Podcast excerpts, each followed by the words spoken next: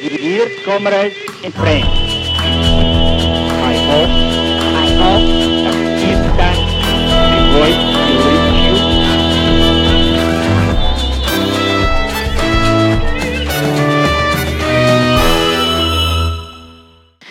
Hi, everyone. Welcome to Red Flag Radio. This is Emma Norton. Chloe's not here today, but I am excited to bring you the first episode of a three part series with Jordan Humphreys. So, Jordan just published a book called Indigenous Liberation and Socialism. I'm about halfway through it, and it's a fantastic read. It explores the hidden history of the fight for Indigenous rights here in Australia, and it puts forward a socialist strategy for Indigenous liberation. Jordan is a socialist activist here in Sydney, and he's been researching this particular topic for a number of years, uh, as well as being involved in activism around it. And he's published some of the fruits of that research in the Marxist Left Review, and now he's uh, also published this excellent book. I'm recording this episode on Indigenous land, on the land of the Gadigal people, land that was stolen, uh, never ceded, and always was, always will be Aboriginal land. Welcome, Jordan. Thanks for having me. Um, I thought we could start by talking about the the state of Indigenous politics today, and and you know wh- where things are at for Indigenous people in this country. Something that you start the book off with. Yeah, I think this is important. Yeah, context for why I kind of wrote the book, really, because we're in, I think, a very difficult situation in terms of Indigenous politics today. On the one hand, particularly over the last kind of decade or so, but even going further back than that, there's been a growing you know, recognition of the horrific crimes against Indigenous people, both historically and continuing today. There's greater support for things like cultural recognition, you know, acknowledge, acknowledgements of country, uh, political representation. You can see that particularly around uh, the voice question, which I'm sure we'll get into.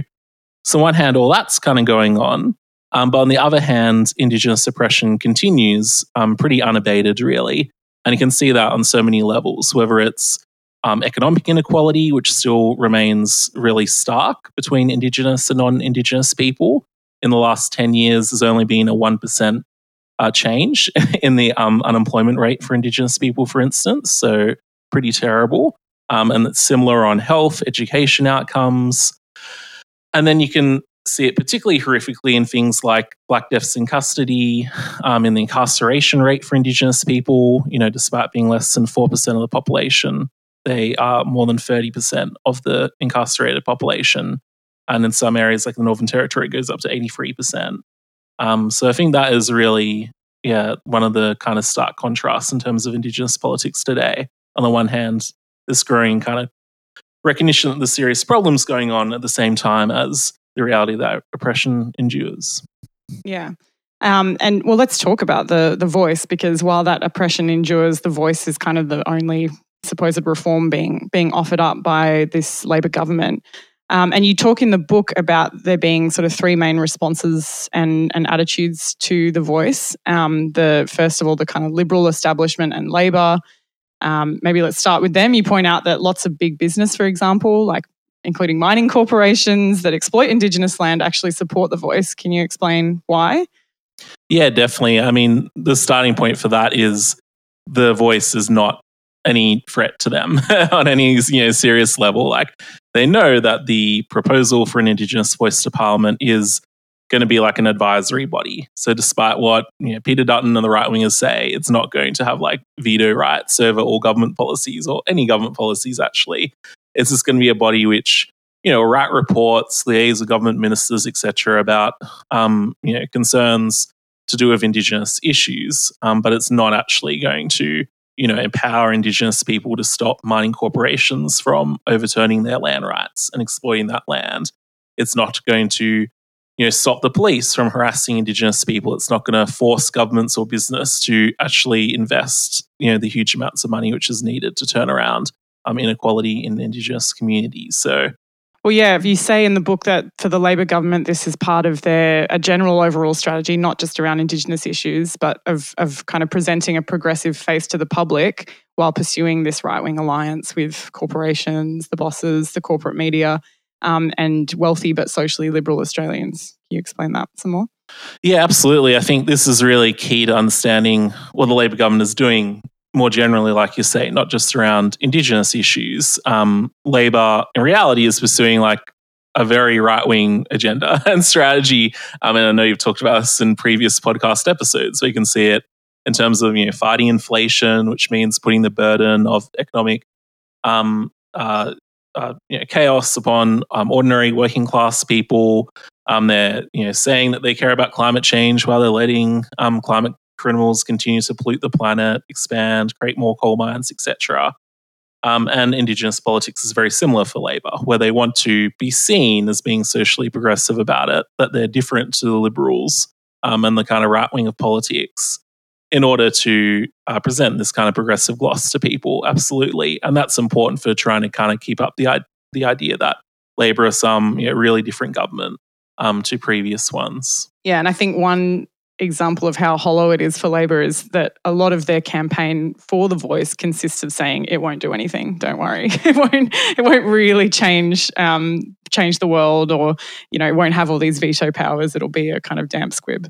Um, the other section of, of the ruling class that you talk about and, and of society is the no campaign and what a racist disgrace they are. Uh, obviously led by Dutton's Liberals and, and Hanson's One Nation and the right wing press, who were basically all running a big fear campaign against um, the voice. You go through in, in, the book some of the things that they're claiming. People would have, would have heard uh, some of this. You know, things like the voice will confer special privileges on Indigenous people, um, that it will re racialize the country, which I think was Dutton's words. Um, and sections of the far right are even claiming there'll be like an apartheid system that oppresses whites, essentially, or oppresses non Indigenous people. Uh, it's kind of obvious, I know, but can you explain what's wrong with those arguments? Yeah, absolutely. I mean, they're really vile, and they've also been uh, uh, published in like the official yes and no pamphlets, which are going out to people in the lead up to the referendum, um, where the no um, pamphlet just like says all sorts of crazy stuff. Like they have one section where they're like, "Oh, vote no in order to stop the activists because if the voice gets up, it will abolish the police um, and uh, uh, you know change the date of Australia Day or whatever. Um, but yeah, this is very much like part and parcel of kind of you know right wing politics around race, both in Australia and internationally. Actually, this idea that like oh maybe back you know decades ago Aboriginal people had it bad, but now things have gone like too far, and they're now becoming like the privileged ones, and now it's like white people are kind of the oppressed ones, um, which is, yeah, the implication more directly of like the far right of the campaign around people like Pauline Hanson and whatnot. Um, but also, it's implicit in what Peter Dutton is saying, right? Like when he says it's going to re racialize society, it's implying like what society is not racist beforehand. um, and yeah, when he starts talking about unearned privileges, um, you know, Tony Abbott, if people remember him, he's thrown his hat in the um, the ring as well, like talking about how it's like um, separatism, which is what has hurt Indigenous people, because everyone talks about they're different. Really, they need to be just treated the same as white people.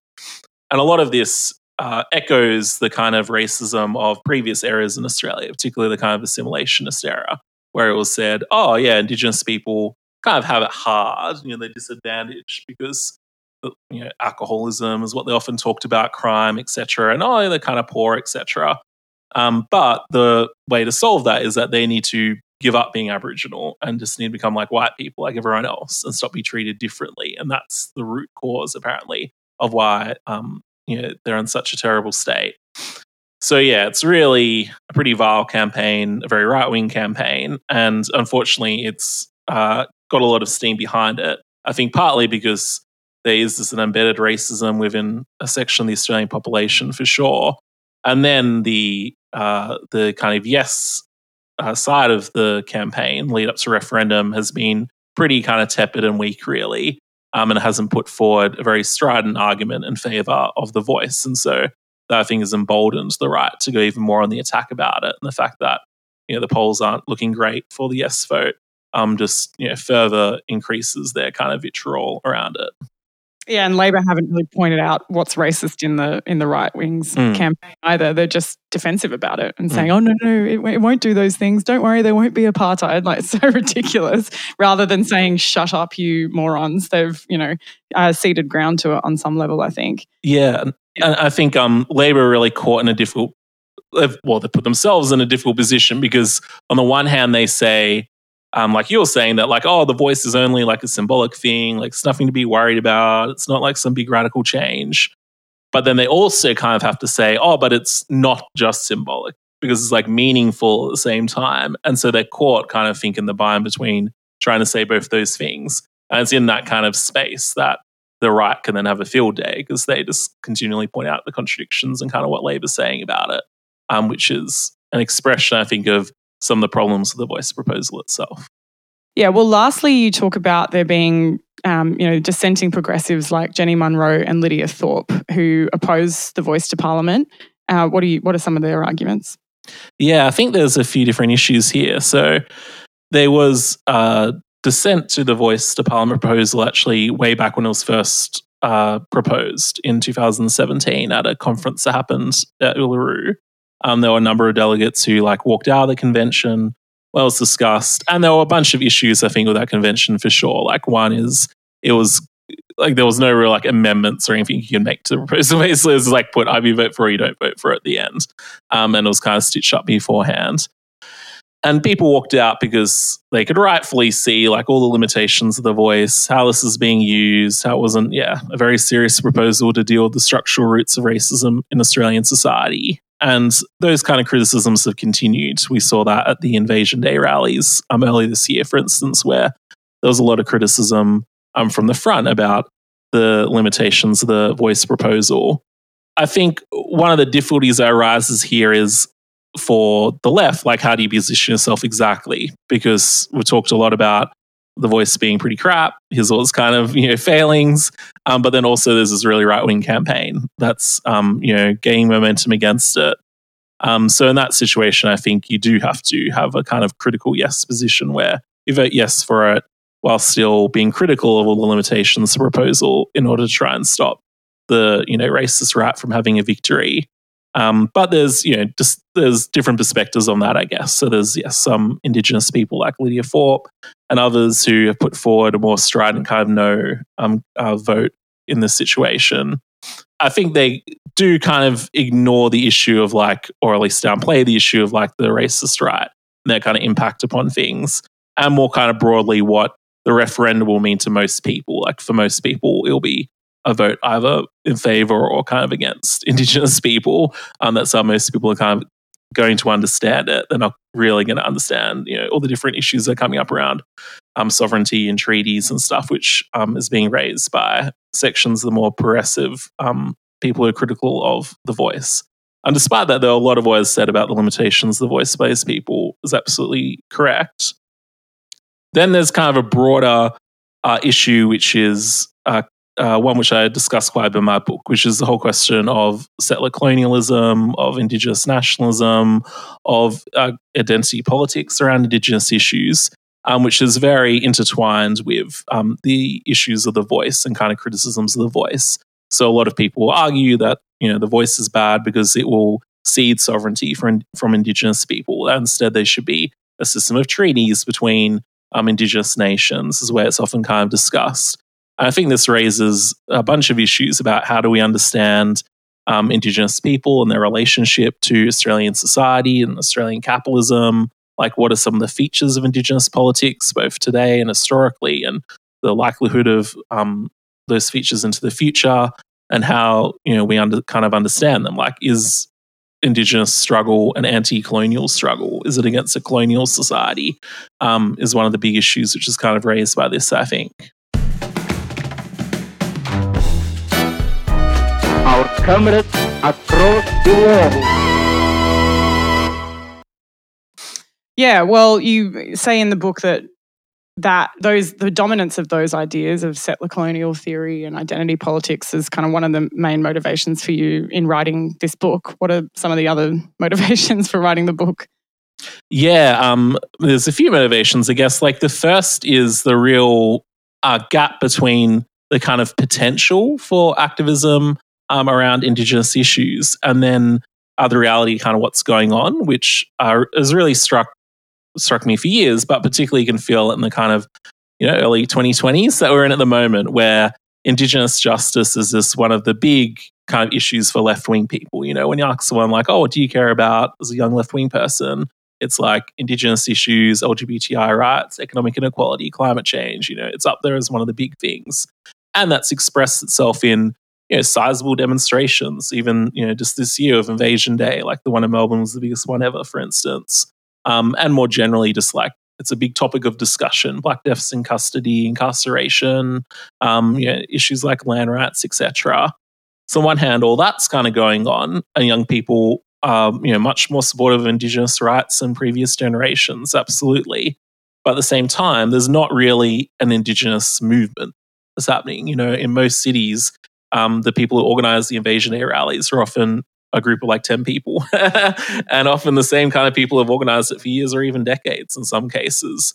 And so it hasn't uh, manifested itself in some ongoing kind of anti racist movement that's drawing you know, hundreds, let alone thousands of activists in a kind of uh, you know, more um, sustained kind of way um, in activism for Indigenous rights. And so uh, one of the issues I want to explore in the book, I guess, is kind of why is this the case? And what are some of the lessons we learn from previous movements? What are some of the changes which have happened around the issues of racism in society in recent decades?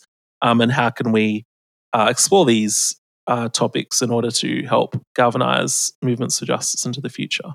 I think the first part where you go through the origins of um, Indigenous racism in Australia and, and, colonialism is really, really useful um, in actually debunking some of the um, some of the major claims of the kind of settler, colon- settler colonial theorists. Um, so we'll, we'll stick to that for, uh, for here.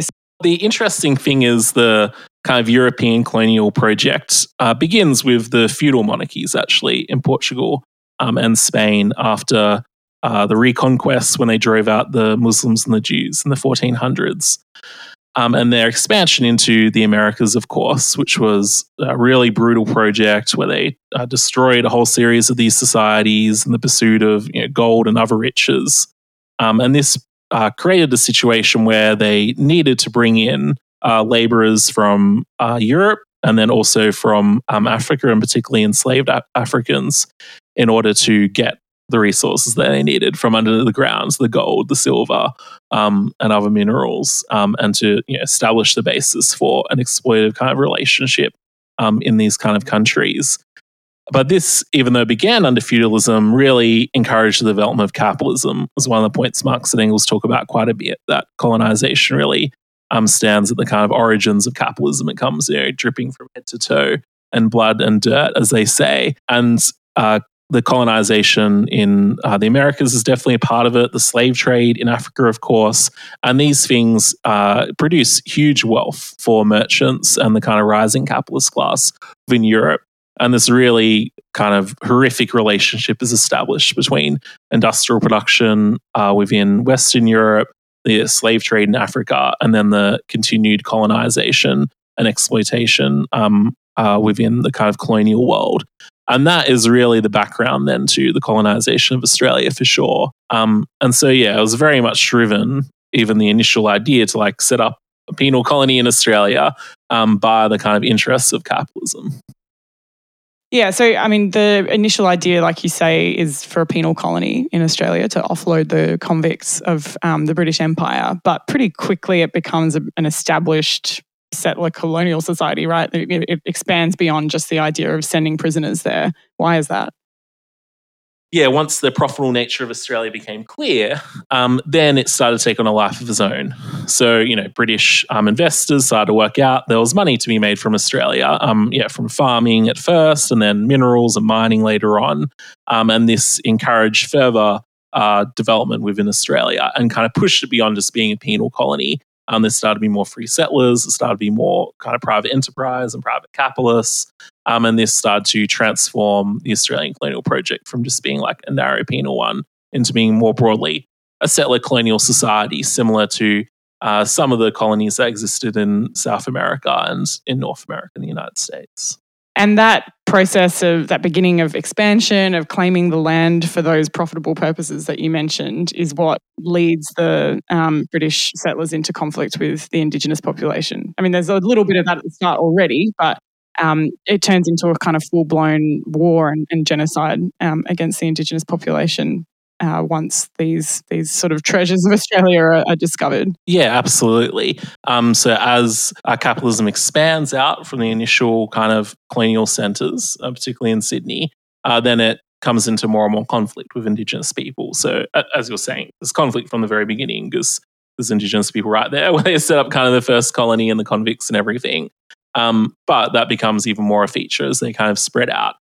And really, there's a conflict here between the kind of capitalist system, which is being imported from Britain, and the traditional societies that Indigenous people lived in, in which there was no uh, profit, there was no separate class of exploiters where land was held in common, there was no private ownership over it.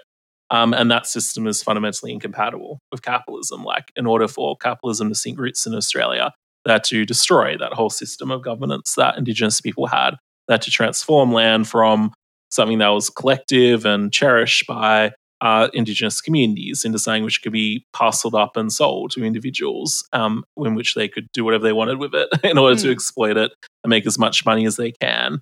Um, so there was a very like fundamental conflict here between two kind of modes of production, really. Mm. Um, and yeah, as the uh, colonial uh, system expanded, uh, Indigenous people resisted this destruction of their the, their societies and how they had lived their lives, and this uh, led to yeah more and more conflicts, what people call the frontier wars, mm. um, which you know were really brutal, which Indigenous people fought very heroically despite the odds being stacked very much against them by the you know superior firepower and whatnot of the British um, Empire and their military. Um, uh, but yeah, it resulted in like the decimation of many Indigenous people, most famously in Tasmania, but you know, much uh, broader than just that. I think when people think of frontier wars, they'll have an image of what happened in America with, with you know, white settlers, um, you know, and, and small farmers uh, going and, and themselves actually clearing the land of, of Indigenous people to take their land and, and settle it. But you say it was quite different actually here in Australia to, to that picture. Yeah, absolutely. I mean, there's a few kind of parts to this, I guess. So, first, yeah, the reality of the frontier wars absolutely were a big part of Australian history and we're kind of covered up and denied. But, like, you know, the kind of institutions of Australian capitalism, because they didn't want to admit that the society being built on theft and murder and genocide and everything. Um, no you know, nation state's going to be admitting to that. Um, Australia is no different, and there were you know, a whole series of fights around this in the 90s and 2000s mm. around like the history of Australia um, and the reality of what happened to Indigenous people. Absolutely. I think it's been established, yeah, beyond doubt that there was these massacres that took place. Most recently, there was um, a map project that happened, um, which I talk about in the book, which went through hundreds of cases of frontier massacres from the very beginnings of Australian uh, colonization you know, into the 20th century. Um, and they were very interesting, I think, because they didn't just note all the different massacres that took place, they also uh, noted the, the people involved in the massacres, mm. like who was driving these while they're happening. And what they found was that 50% of all the massacres that took place were directly organized by mm. what they call agents of the state. So the police, the military, you know, government officials or whatever, they're actually going in there and doing the massacres themselves or directly organizing the massacres. And then the other 50% of massacres that took place were done by uh, private uh, contractors or employees for big businesses, um, and often with you know the compliance and support of agents mm. of the state as well. Um, so it was very much like a process driven from the top of society, and I think that's really important to understand because often it's kind of just seen as like, oh, the frontier wars are just like this inevitable kind of mm. thing. They arose out of like misunderstandings or something between like, yeah, small farmer settlers on the edges of colonial society and Aboriginal people. Maybe they came in and stole their food or something, and then the you know white farmers got angry and, and shot them. Um, but that was a very minor part of the frontier wars. The main thing was the actual agents of the state mm. driving the expansion of capitalism, coming to conflict with indigenous people, and then driving them away or destroying them in order to open up um, the land and the spaces for um, further capitalist um, expansion. Um, and that's important because, yeah, sometimes writers want to kind of like almost blame kind of like the lower classes, like the convicts, and say they're the main violent ones. So, you know, one of the examples I talk about in the book is Richard Broome. He's written a quite famous kind of history of um, Aboriginal Australians. He, in that, argues that, like, oh, the convicts, you know, because they were in prisons and had violent criminal lives, etc., they would be the most prone to violence. But the, like, reality, the raw data of um, what happened in the Frontier Wars doesn't really bear that out. And it kind of ignores the fact that the systems of of you know, colonialism and capitalism set up this to be an inevitable conflict, really, between Indigenous people and the society which is being constructed. And like, I mean, most of the you know convicts like hated the British Empire. Uh, yeah. you know, they weren't particularly interested in the British Empire having these wins over Aboriginal people and being able to steal most of, you know, steal all the land. Like plenty of convicts were Irish and Scottish and had been sent to Australia specifically because they had rebelled against the British Empire. So they weren't exactly good allies for the um, the British here in in their you know colonial conquest. And even when they weren't like directly allies, they had a common oppressor, which yeah. was the you know the kind of British um, state that had been set up um, in Australia to oversee this kind of colonial exploitation. One story I know is from Moreton Bay Prison, which is an old convict prison in up in Queensland, which was like notorious for the horrific treatment of Irish convicts in particular. And um, actually an indigenous warrior like killed the main warden of the prison and like all the irish convicts celebrated and so you know again it's yeah. not necessarily it would be been hard to have had some you know real kind of um, uh, uh, strong alliance but certainly their interests were aligned in a lot of cases so yeah and another uh, reason why this is kind of possible is because of the kind of class composition, I guess, of the you know settler population in Australia, um, which is also important to understand. So Australian society was like it is today. Um, it was very urbanized. Like most people lived in the cities on the coast, not like in like lots of small towns and small farms and stuff across the country, which makes it different to some other kind of um, uh, colonized countries, like in North America, for instance. And then even the section population who were uh, living in rural areas, and there was you know a substantial section population like this. Most of them were not like small farmers. Um, most of them owned nothing. Um, in fact, it was a very proletarianized um, section of society from very early on. So there was no kind of semi feudal peasantry like there was in Latin America. There was no yeah, small farmer class like there was in the United States. Well, up into even the 20th century, actually in Australia, most people lived in rural areas, were like itinerant laborers um, and rural kind of workers who worked with cattle or in shearing and these kind of industries. Um, they didn't own a little farm. Often they didn't own any house at all. or if they did, maybe it was back, you know, towards the coast or something. Um, and so that creates a different kind of dynamic relationship with Indigenous people, I think, where they're not directly involved in kind of their dispossession, exploitation the vast majority of time. Well, and, and so, you know, obviously the origins of the Australian capitalist state are this colonial settler state. And there is this process of, you know, driving Aboriginal people off the land um, and taking that land. Um, but you do talk about how it, tra- it transforms, that eventually that process of the actual settling of Australia and the expanding uh, is over and, you know, finishes with the end of the frontier wars um, when Aboriginal people have basically been defeated. Um, and I guess the the question you deal with in the book is like, why did racism continue beyond that? There's an obvious need for racism when you're committing genocide and clearing Aboriginal people off the land, but why is it necessary once Aboriginal people have been defeated and the Australian state can just do whatever it wants? Yeah, I think this is a really important part of the history, um, and it's important to clarify what I mean by this because for a lot of people, they hear like, "Oh, you're saying that colonization is over." What you're saying is there's no racism anymore. Indigenous people are treated great. It's all fine. Absolutely not. there's definitely ongoing racism, like we talked about at the start. Absolutely, Indigenous people are oppressed. But it's more about specifying how they're oppressed, like what structures are oppressing them. Um, and this relates to the whole kind of broader settler colonial argument that we'll get into in more detail. Um, but in terms of my argument about why it continues, it's it really goes through several stages, which are all linked towards capitalism, I guess, as a system.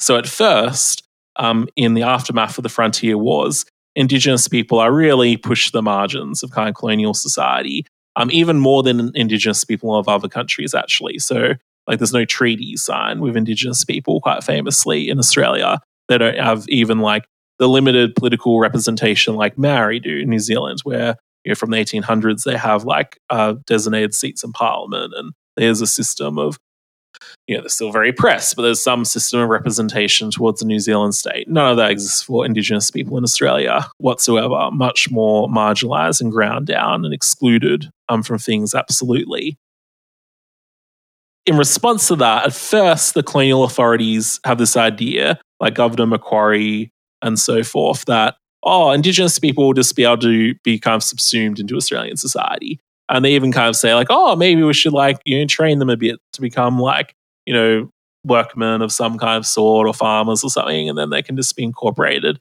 into the kind of colonial society. Um, and they believe that if they did that, then Aboriginal people will kind of give up being Aboriginal and they'll just kind of become white people. So it's we're very on this kind of assimilationist idea, I suppose. Um, uh, but as we know, Aboriginal people didn't just like dissolve into society. Um, they remains their own distinct you know, ethnic kind of racial group.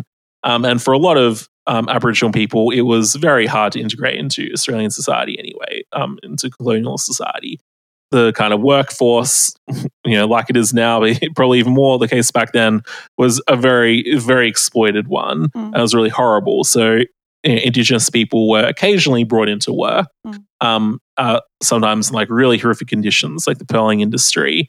Um, but even when they were brought into work, you know, in more kind of whatever traditional kind of workplaces, whether it's in the shearing industry or or farming, um, or even some kind of laboring work, often it was at the very bottom rungs of that, mm. where they were either paid nothing or paid a lot less than white workers. Um, they were often just fired when you know there was a recession or economic difficulties. Um, so it was very hard for them to yeah become kind of integrated into Australian capitalism, and so they really continue to be this uh, racially oppressed minority um, within colonial society after their initial dispossession. Um, yeah, and one of the famous parts of, uh, or institutions, I should say, of Indigenous oppression were the missions. What role did they play? Like, why were they set up? Yeah, I think they were a really important institution, absolutely. Um, and they really sprung out of the fact that Indigenous people were not seen as very important for the economic development of colonial society in Australia. So there were some industries that they'll use, particularly in kind of the far north and west of Australia, where either there was no convicts or it was difficult to get convicts and free settlers to go and work. Um, but in a lot of Australia, they were you know very marginalized and excluded. And so they weren't all these like work opportunities um, for them even if they did want to work in kind of you know, european um, forms of employment. Um, and so the missions were set up and initially this is a place like dump indigenous people basically. Like they're driven off their land they just want to like put them somewhere out of the way where they're not going to you know get in the road of you know pastoral expansion or mining or any of these other kind of industries you do talk about how you know things do change from the that kind of protection board mission system towards uh, assimilationism as a as a the kind of government strategy of the day in about the 1950s. Um, yeah, why why does that system of racism and the institutions used kind of shift at that time? Yeah, absolutely. Well, so the protection system kind of is the next stage after the kind of mission system, I guess. And it arises out of the reality that the indigenous population has been you know, massively reduced compared to the initial invasion throughout the 1800s. And so there's kind of this concern in England um, amongst kind of authorities there, as well as in Australia. They're like, as I was saying before, Indigenous people are supposedly a dying race. Something needs to be done to protect them, hence the protection system. And there's various kind of institutions set up. So Aborigine protection boards in most of the states. Um, various legislations are brought in to control like who Aboriginal people can marry or not marry. Um, it's illegal for them to drink in a lot of places. Control over um, forcing people to live in missions, taking them away from missions if they're seen as kind of rebellious or disruptive um, and a whole series of other kind of aspects of Indigenous life is brought under the control of the protection system. So it's yeah, pretty horrible and racist. Obviously, the origins of all sorts of things like um, child separations, which comes even more far into the future. Assimilation kind of arises initially it's kind of seen as a somewhat of a critique of the protection system. So the idea is like, oh, the protection system, you know, maybe it's kind of whatever stopped Indigenous people from being totally wiped out. But by the early years of the 20th century, early decades, it's becoming pretty obvious that Indigenous people are not a dying race, even though the idea continues to exist long after this is clear. And that there is a big chunk of Indigenous people who do not live in like the very extreme remote communities living a traditional way of life. There's a very uh, small section of Indigenous people like that, and nor have they like assimilated into society. So most Indigenous people are kind of in between those two um, sections of the kind of categories that are being con- constructed by the kind of racist Australian government. And so assimilation arises as a supposed solution to this problem. Um, and so this really massively pushes forward the whole issue of the stolen generation of like taking um, Indigenous kids away from their parents, of um, trying to get them to uh, intermarry with white people in order to like dilute the you know, evil Aboriginal blood, um, and to try and like forcibly yeah, assimilate them into the rest of Australia. And they kind of argue like, oh, then things will be you know, good for them once they just become um, white people like everyone else. And you say in the book that by the 1970s, even that that system of, of assimilationism goes into complete crisis. Why is that? Yeah, I mean, there's kind of two parts to this. One is kind of in a way similar to the previous protection era, like the assimilation uh, whole project is based on like a fallacy. Um, the reality is that after it's introduced, the numbers of Indigenous people who are not assimilated um, and also not living in you know, traditional ways of life continues to increase um, and becomes a big section of society actually.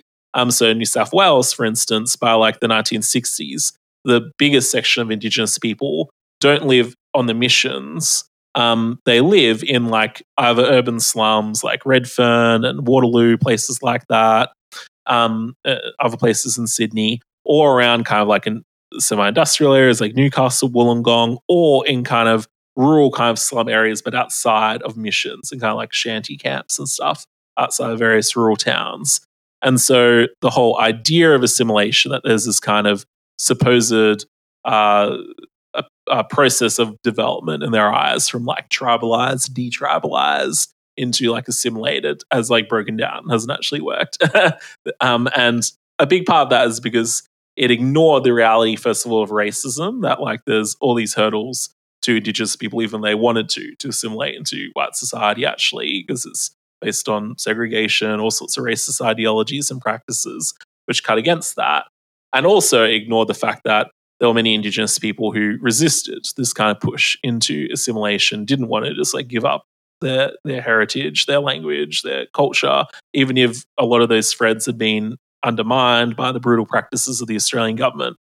That proves a challenge for kind of the assimilationist system, absolutely. Um, but then the thing which really blows it apart is the activism of the 60s and 70s. Um, so, on the one hand, the land rights movement, there's the emergence of uh, kind of civil rights campaigning, um, which coalesces around the Federal Council for the Advancement of Aborigines, um, which organizes a whole series of kind of protesting campaigns throughout the 50s into the 60s.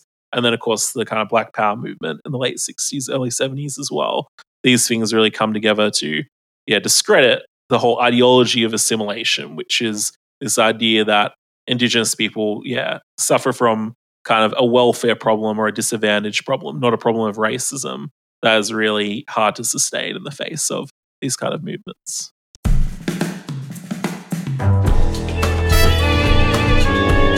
The way of the revolution as Damien Martin. And we'll talk more in future interviews about those those struggles and and uh, movements. But I guess just sum up, they obviously smashed the Liberals' assimilationist kind of strategy and they win some reforms from the Whitlam government, um, the Labor government. And you make a criticism in the book that I think we don't often hear of the Whitlam government because um, he's usually really held up as a hero, particularly around Indigenous issues. Can you explain some of the limitations of his reforms around uh, for Indigenous people? Yeah, absolutely. I mean, like a lot of uh, aspects of the Whitlam government, um, it's important to understand that like a lot of the reforms they were granted were because they were big social protest movements at the time. There was a big shift to the left in Australian society. The end of 20, 23 years of conservative kind of rule at a federal level. Um, so it's not just like Whitlam was this great guy, like his great ideas, he kind of came up off the top of his head or whatever. Um, he was pushed to these things because of these these movements that gained such immense popularity and were occurring in a period of general kind of advance for the left, the workers' movement, different uh, movements against suppression, exploitation. Absolutely. Um, so, in response to that, Whitlam, uh, when he comes to power, says that they're changing the policies of the government towards Indigenous people. So, no more assimilation. And instead, they're pursuing a policy of self determination.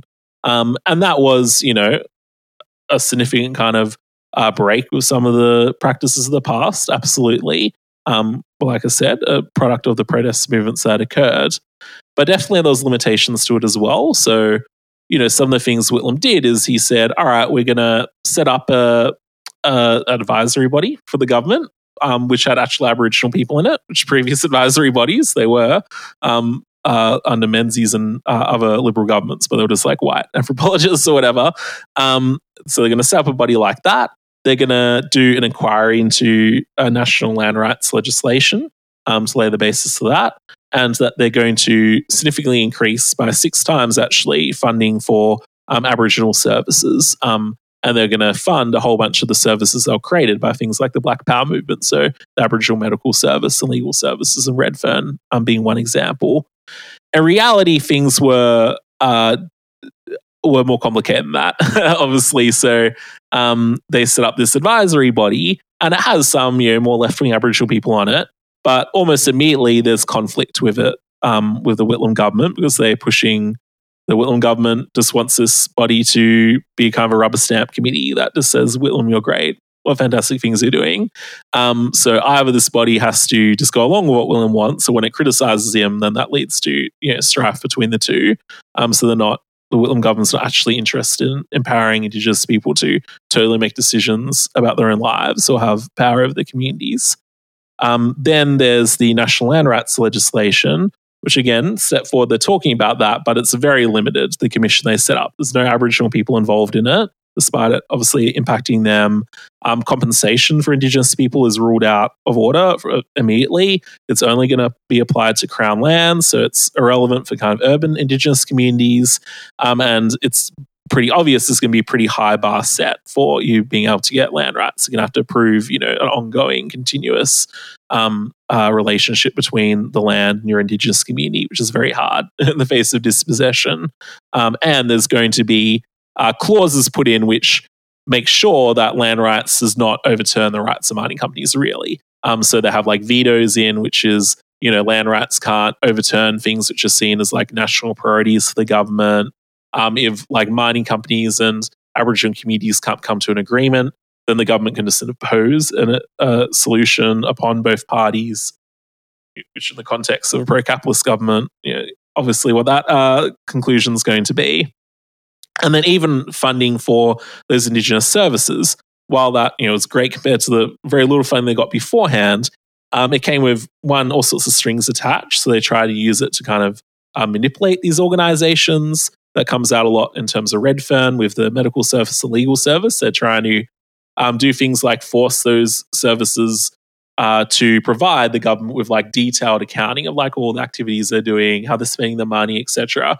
Which is not like letting Aboriginal control our own fate. It's this government intervention into that to try and incorporate it into um, the Whitlam government's kind of projects.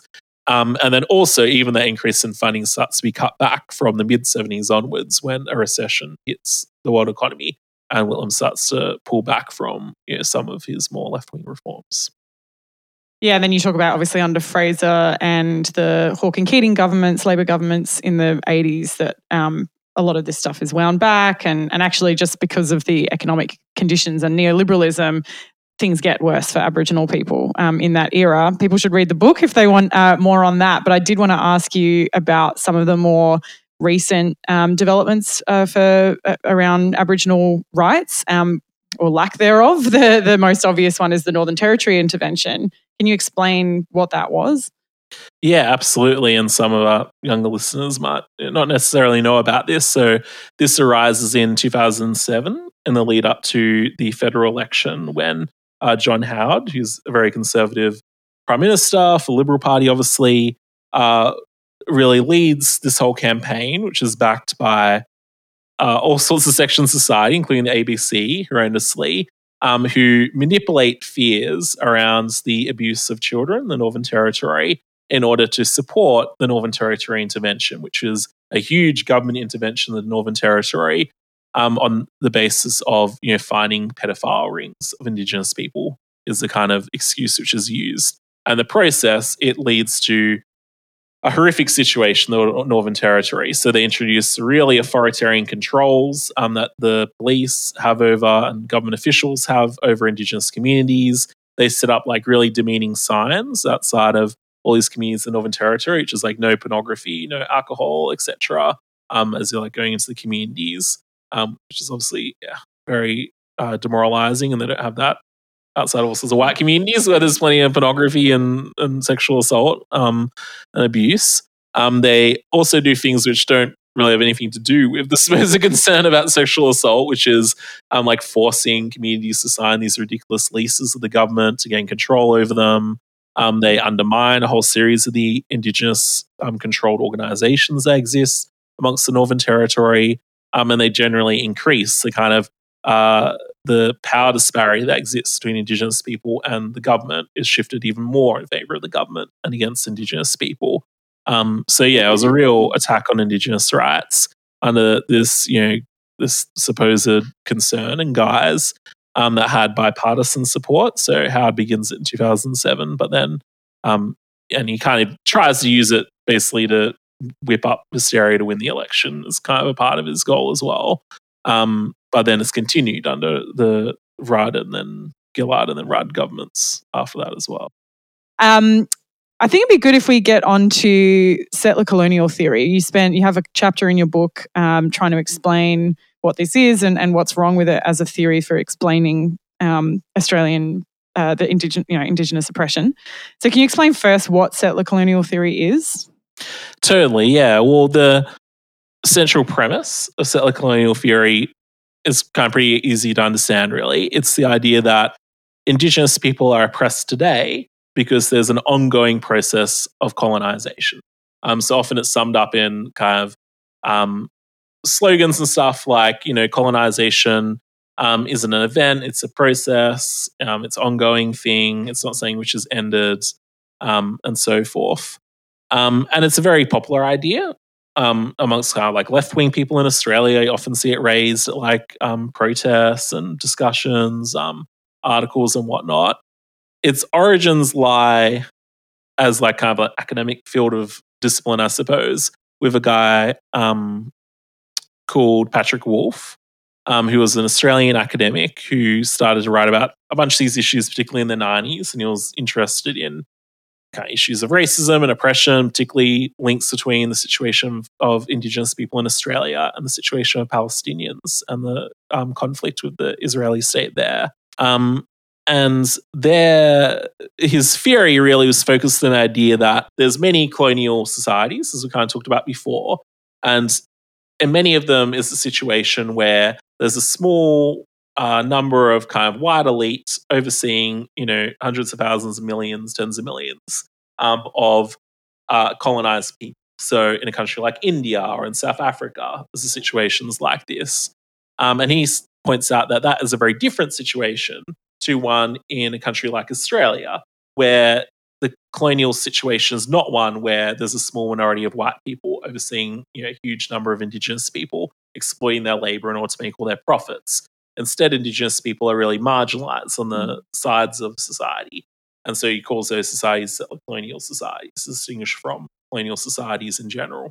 And well, let's get into some of what you think is wrong with this theory. So, I mean, first, there's a lot of comparison to Israel and Palestine, um, and saying that effectively that ongoing settler colonial process that's clearly happening in Israel. I mean, right now there are literal settlers, you know, um, attacking people and attacking Palestinians in the West Bank. Um, it's an ongoing process. And these settler colonial theorists, theorists say that essentially, effectively the same situation exists here in Australia. Why is that wrong? Yeah, I think this is a good comparison to talk about, both because settler colonial theorists often raise it, um, but also I think exposes some of the weaknesses in the theory. So, I mean, Israel, you have like an ongoing process of colonization where there's like a very violent conflict um, between the Israeli state and the mass of the Palestinians um, and which yeah, there's kind of a logic of elimination. They want to like wipe them out, take their land, etc. Um, but that is quite a different situation in Australia, right? And again, this is not about saying there's there's not racism or oppression towards Indigenous people. Absolutely not. But there's not a situation where like Indigenous people control like part of the Northern Territory in Western Australia, saying, and they've got like their own militaries like fighting against the Australian state, which is what is happening in Israel. Um, and some kind of rhetoric aside, since the end of the frontier wars, there isn't like ongoing colonial war between these two kind of forces. Um, you know, outside of you know, people kind of might say that as a slogan, but it's not a reality. It's not actually what's kind of going on. Um, so it's quite a different situation, and that has impact kind of more broadly in society. So like in Israel, there's no real attempt to like accommodate or like promote the representation of Palestinian people in the Israeli state you know, like they're not like, oh, we love Palestinians. Let's do like a welcome to country that we're on Palestinian land. Mm. Quite the opposite. They deny like Palestinian identity. They try and say they're not Palestinians, really, they're Jordanians or whatever. Mm. Um, they uh, there's no discussion in Israeli society about like changing the day of Israeli Independence Day um, mm. or talking about how like, oh, we treat the Palestinians so bad. You know, when there's rallies around Palestine and Israel, often it's tens of thousands of people coming out saying we need to murder the Palestinians and drive them out. Whereas in Australia, mm. there's big rallies to support Aboriginal people and say that we should change the date um, and that there should be like greater reforms in favor of them. So, yeah, it is quite a different situation, um, which I think shows, yeah, some of the difficulties in kind of throwing around this settler colonial term to describe very different uh, political situations, these different kind of countries. Yeah, and one of the, I mean, this can seem like nitpick, nitpicking maybe to people, like uh, we just want to get our definitions very exact.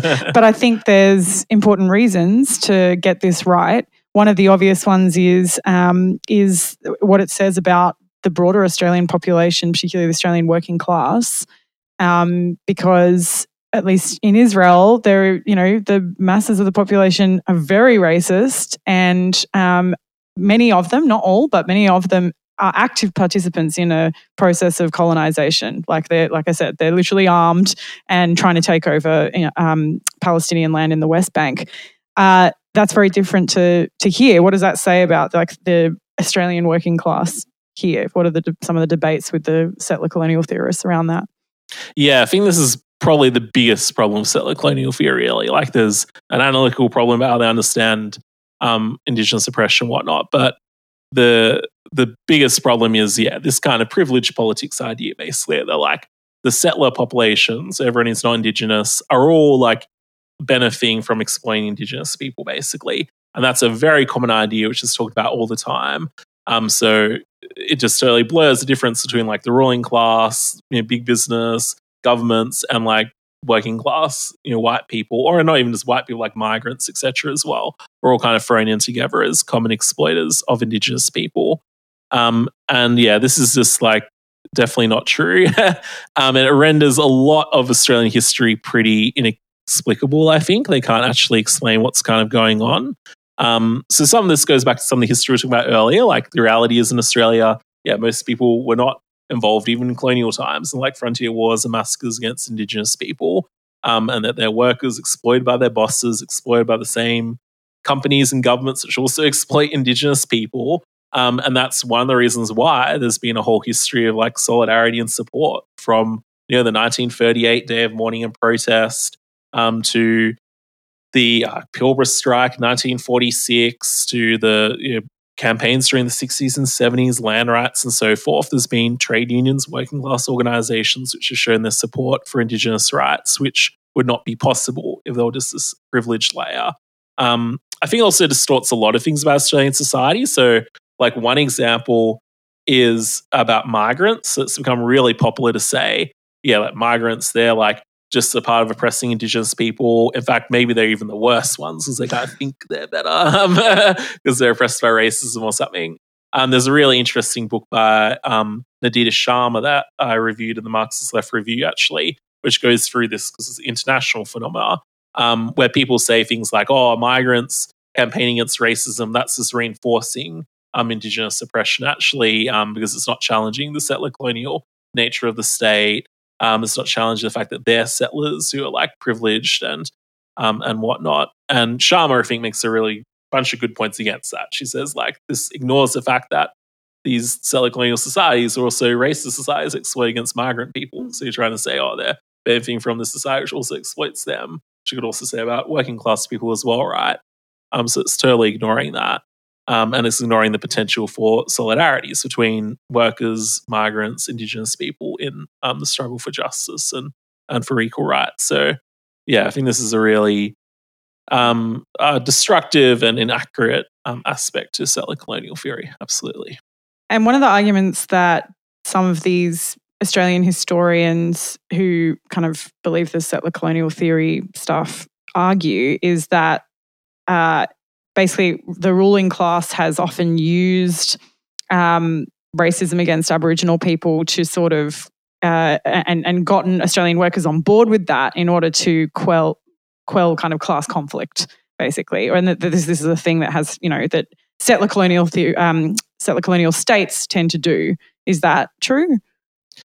Uh, no, it's not. Yeah, and yeah, one of the prominent writers about this is this guy Sai Englert, I think lives in the United Kingdom. He writes about yeah settler colonialism, and this I think really exposes how like unhistorical settler colonial theory often is. That it's this pretty like abstract kind of dogmatic model they create and then they kind of force all society to fit into it. So yeah, there's this idea which um, he and others talk about, which is that oh, in settler colonial societies, um, the when there's like an economic crisis or a political crisis or something going on, the ruling class will um, channel away those problems into oppressing indigenous people. So they'll like increase exploiting indigenous people from their land and then give that land to working class people in order to stabilize the situation, stop a crisis from happening. Now, like abstractly, if you hear that, you can think like, oh yeah, maybe it's something ruling classes do in history or whatever in some countries. Um, that kind of makes logical sense or something. Um, but it's not an actual dynamic. it's a problem. Like in Australian history, I can't think of a single time when the government really tried to like give all this land to working class people by stealing it from indigenous people in order to solve like the 1890s depression or the 1930s depression or like the 60s 70s kind of you know huge radical uprising they didn't say like oh here working class people have all these like parcels of land and we're going to kick all these aboriginal people out in order to give them to them and partly this this exposes i think a bunch of the underlying problems of the settler colonial argument because it's not surprising ruling classes haven't done that. There's one, Indigenous people don't have control over any significant sections of land that are actually very useful. Um, so there's not all this land like take from Aboriginal people to give to working class people because there has been a completed process of colonization which has dispossessed them and driven them from that. Um, so that's one part of it, um, which is yeah, important aspect to it. And then there's not like this relationship of privileges that the working class as a whole have over Indigenous people, where the ruling class can just use that um, to you know move privileges from one to the other. Now, obviously, this doesn't um, mean that like working class people don't have racist ideas about Indigenous people, often treat them poorly in a whole series of situations. Absolutely, they have, um, but that doesn't mean there's a material basis to that those ideas. Like that's the whole argument of Marx is that like workers can unite, the oppressed and exploited together. That there's not a reason for them to support that oppression exploitation. And to the extent workers think these racist ideas, those ideas are running counter to their actual material interests. Um, it's negative that they accept the idea that Indigenous people are somehow in competition with them or not deserving of special privileges or whatever other crap people might think. Um, and that's important because, um, yeah, as we'll talk about in a future episode, like this is a whole history of solidarity and joint protests and struggle and stuff, which is not it is not explicable um, if you think that like working class people are privileging from the exploitation of indigenous people, and why would they support their struggles or unite with them in, in common movements? Can settler colonial theory explain the emergence of class distinctions amongst Aboriginal people, and you, something you talk about later in the book of a, um, the emergence of a kind of Aboriginal middle class and, and ruling class. Like, a, uh, how do they explain that, or is that not within? Does that not fit within the theory? Yeah, that doesn't fit within the theory. So, so like I was saying, the main problem I think with settler colonial theory is first there's the indigenous middle class kind of question, like how has this layer arisen within society? How do you understand it?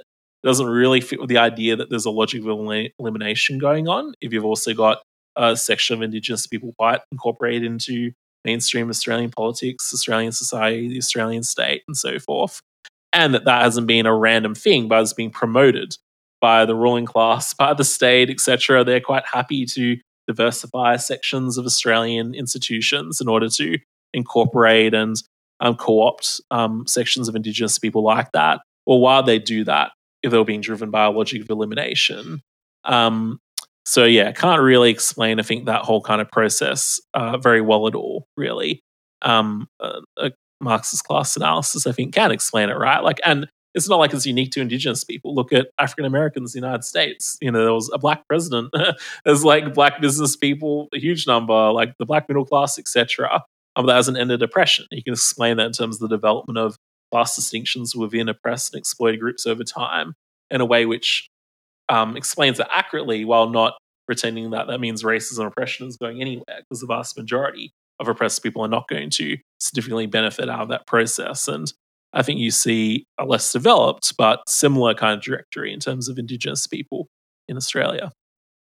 And I guess finally, what does this debate with the settler colonial theorists mean for strategy in terms of hmm. how to actually end um, the oppression of Indigenous people, how to fight to end it? You know, what's the way forwards according to them?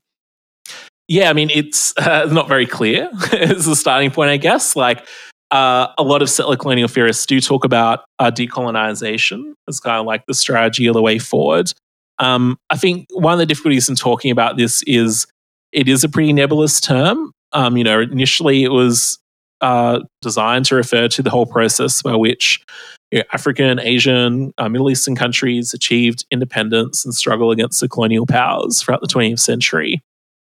But then since then, it's kind of become uh, used more broadly to refer to like processes of you know deracializing kind of society structures, institutions, and whatnot.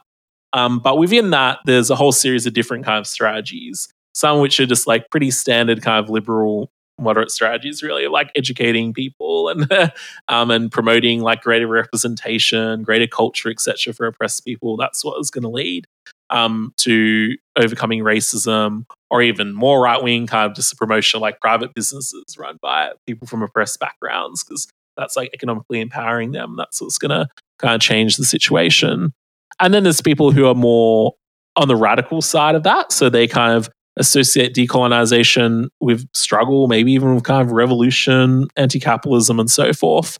But because of the inaccuracies in the analysis of society that the settler colonial theorists use, it then leads to a lot of ambiguities in terms of strategy.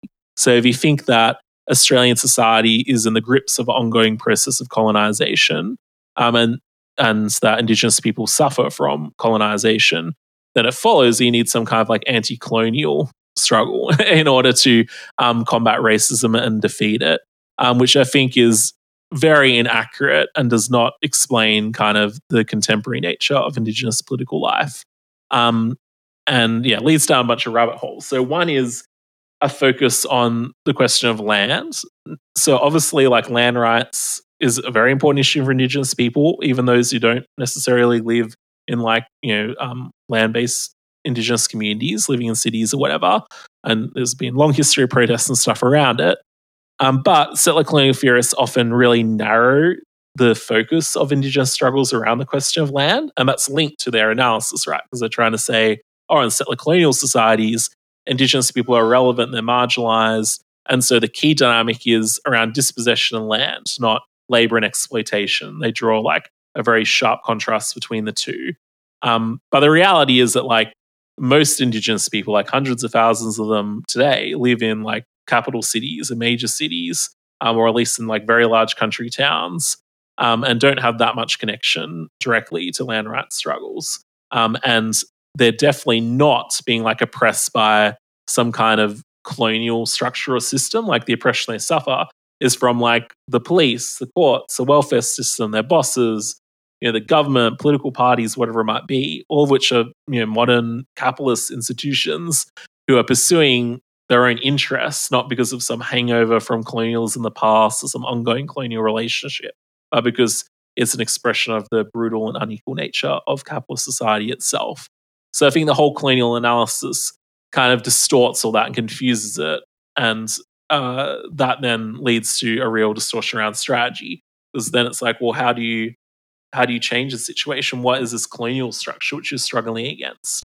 Yeah, and like you said earlier, it leads to not seeing the working class as this not just sort of valuable ally, but actually the I think a major social force that can um, challenge oppression, challenge racism, and ultimately overthrow the entire system that underpins it of capitalism.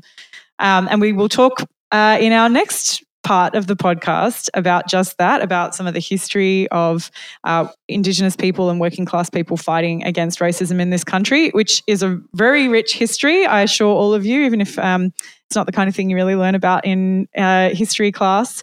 Uh, but it's a, a wonderful uh, history that Jordan has done some work to un- uncover some of its elements. So thanks heaps for joining me, Jordan, and I look forward to our next chat.